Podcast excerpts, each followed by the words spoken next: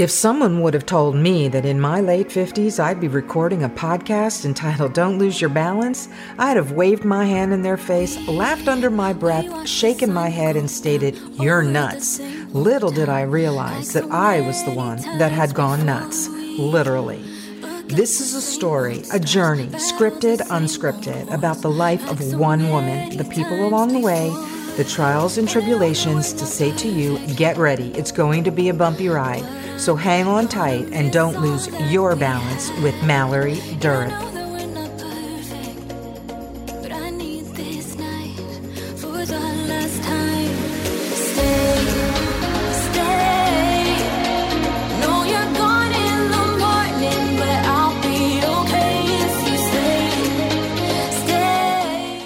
Well, hey, everybody. Welcome to the 28th episode of Don't Lose Your Balance. My name is Mallory Durick.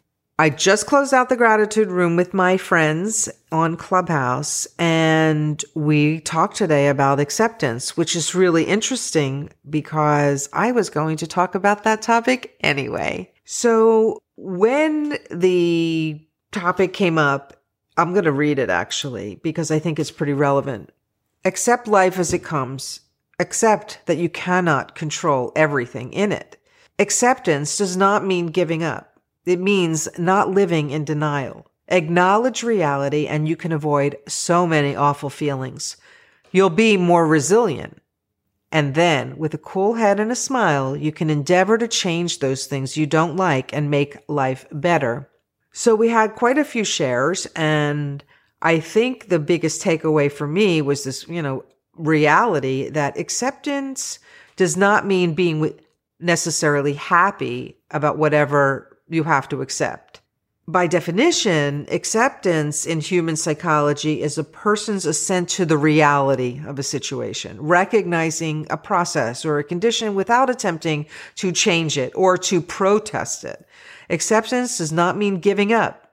It means not living in denial. And I said that twice because I think there is something very powerful about that message. When you actually accept what is, you make room uh, for a path for change. It doesn't mean loving it. It doesn't mean enjoying it. It doesn't mean checking the box uh, or consenting to the terms of conditions of a harshness or an unwelcome reality. It means just accepting it. What happens is when you accept something, you're not living in this world of, how do I put this? You're not living in this world of so much difficulty.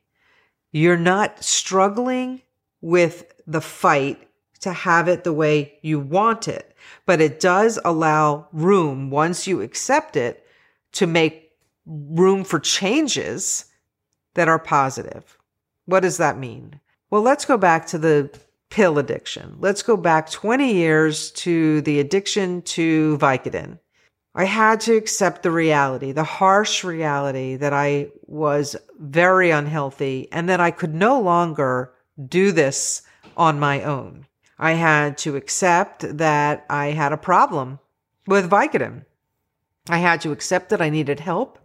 I had to accept that I had to go to go to rehab. I had to accept that I had to stay there for 30 days. I had to accept that in all likelihood I probably couldn't have pain medication ever again. Thankfully, that's not the case. I've had operations in my past since then where pain medication has been given to me, administered to me, and I didn't become addicted to it. But I do feel that it's something I have to be very careful with. Not unlike alcohol. I had to accept that alcohol just does not suit my brain chemistry.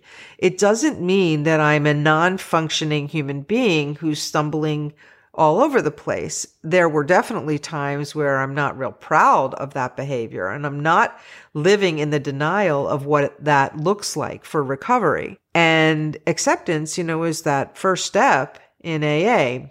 Even though I talk about AA, not really the 12 step program, not really working for me. I still went through it. I have tried to control, I don't know whether it's other people or my own realities by not necessarily accepting what is. I, I think that once you accept what is in your life, this makes room for so much greatness for change. You know, when I accepted that I had a problem, I was able to start my road to recovery from addiction into a healthy place. Although there were a lot of other extenuating circumstances that went inside of all of that that I did not maybe address until much later it's just too much to bear all at one time. I had to recognize the reality was that I had a problem. And it, the only way to fix this problem was to get on a different kind of medication. What I didn't realize was that that other medication that I stayed on for 10 years would become a new problem. And when I say it's a problem, it was hard to break free from it. It took four months it wasn't super painful like it was in withdrawal from the drugs, but it could have been super painful if it was not medically supervised, which is to withdraw from Suboxone can be a very painful thing if you don't do it slowly. And it's easier than I think withdrawing from the Vicodin because Vicodin has this tolerance.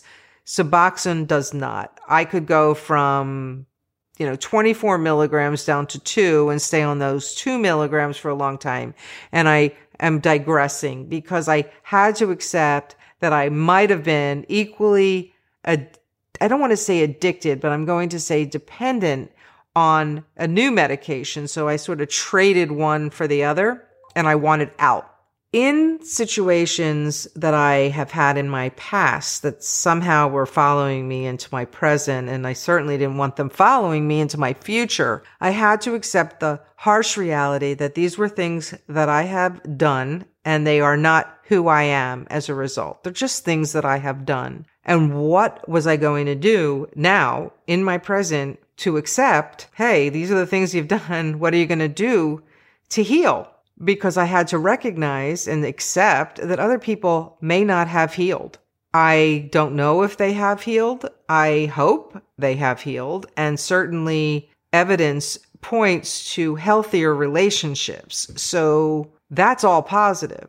And I can only move forward from this day, making changes from behaviors that may not have suited others and feel like I've done some great things in my life. You know, things are going very, very well for me right now. And I'm not 100% certain if it was a, a matter of accepting the reality that, you know, being on my own is more favorable. Creating this podcast, which is this weekly journal of my life, if you will, that hopefully helps others, but most definitely helps me. I'm not living in denial of any of the realities that, you know, I did the things that I did for whatever reasons at the time that I did them. Like I said, these are things that happened because of my actions and I probably were was not thinking about what the ramifications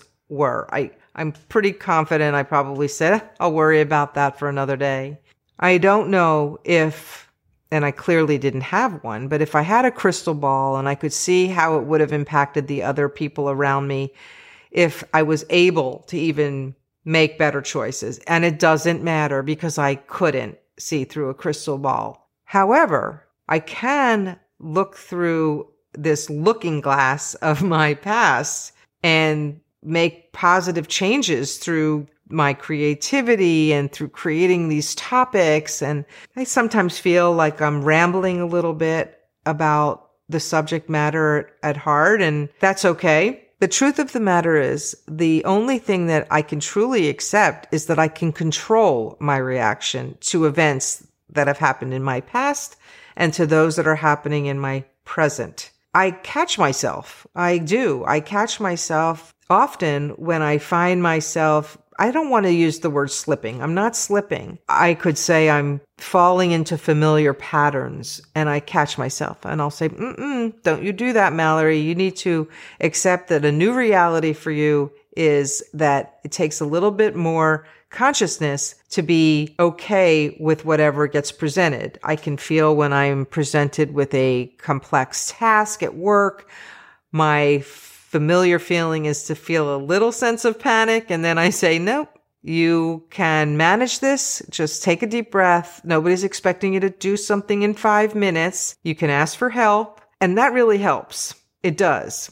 I can't even remember a time where I have been so conscientious, even during the times of rehab or even during times of therapy where I was so present about where I am. And I hope for everyone, including for myself, that when we can think about the acceptance, the realities that are presented to us, that we accept them for what they are, rather than trying to control that narrative of others and only control the narrative for ourselves, that we sort of get it you know, I talk about the est training and the forum, which I done. I'm a graduate of both. I did the est training when I was 15 and the forum when I was 19. And they talk about acceptance all the time and getting it and accepting what is and not fighting so hard to have it come your way.